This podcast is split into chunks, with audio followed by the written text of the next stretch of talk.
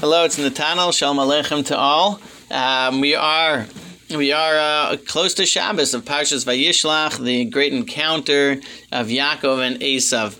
Um, I'm learning this year a lot of Rav so a number of the ideas I imagine that we'll learn, share here are from Rav a great German rabbi. Um, Hirsch points out that when Yaakov encounters, before he encounters Esav, his brother, he meets the angel, the angel, the angelic representation from heaven of Esav. When he meets that, when he starts that encounter, it's during the night.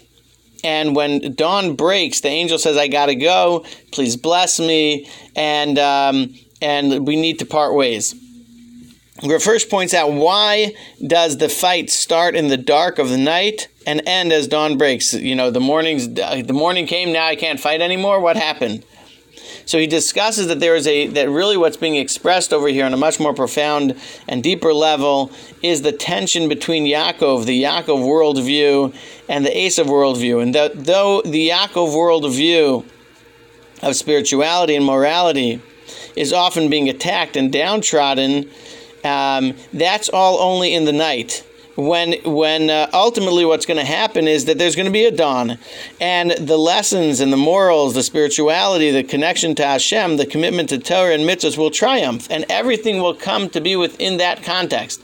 All of the world Jews believe that all of the world will come to appreciate Hashem. And everyone and everything will happen in the context of serving Hashem. That can be described as a great dawn. What the Torah is telling us happened in, in a physical timeline of, of a night fight and a dawn when it ended is also what happens in world history. There is a darkness. There is a time when when the messages of everybody serving Hashem and living their life, whatever is going on in their life, um, with a with a commitment and a clarity of Hashem's mission, that's darkness.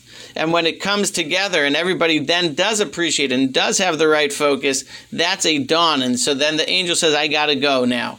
Now it's the time when you win, when you've won. And that's the time that we pray for, that we know is coming where everyone comes to appreciate and to understand the, the mission and the lessons of a Yaakov, ultimately named Yisrael, someone who's on top. Yisrael expresses the idea of the Jewish people as as as an officer, as a minister, as someone in top on top whose messaging has been appreciated. That is the great dawn that we look forward to. May we always be part of the steps in the process of bringing that clarity of mission and godliness to the world, to us ourselves personally, but to all of the world. Just I think a very important and powerful idea.